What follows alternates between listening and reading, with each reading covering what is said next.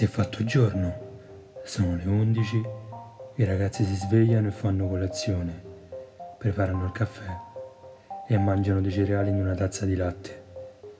Leonardo intanto accende il telefono e vede che sul loro gruppo di chat c'è un messaggio da parte di Damiano, con scritto due lettere, R, A. Anche Riccardo legge il messaggio e rimane scettico, ma la prima cosa che fa è mettersi a ridere mentre Leonardo, un po' anche per il suo modo di essere, comincia a preoccuparsi.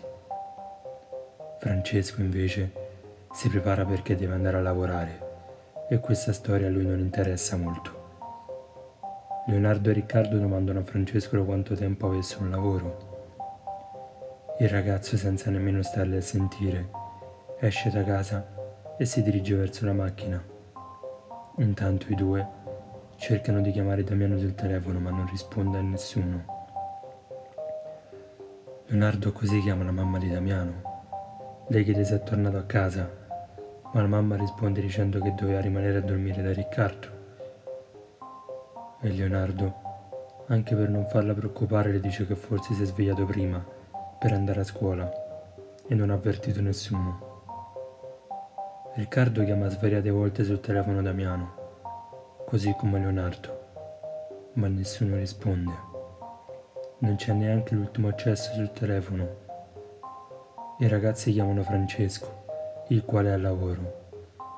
Chiedono se si è fatto sentire Damiano, ma il ragazzo per scherzare e per prendere in giro i suoi amici risponde dicendo che forse è scappato con qualche ragazza e attacca il telefono.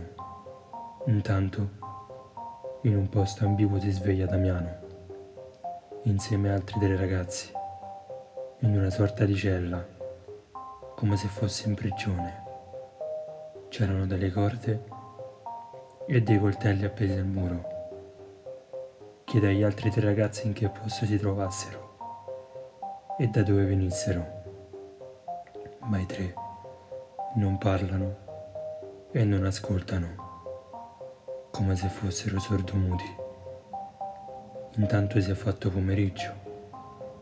Comincia anche a piovere e i ragazzi girano in macchina per la città con l'intento di trovare Damiano.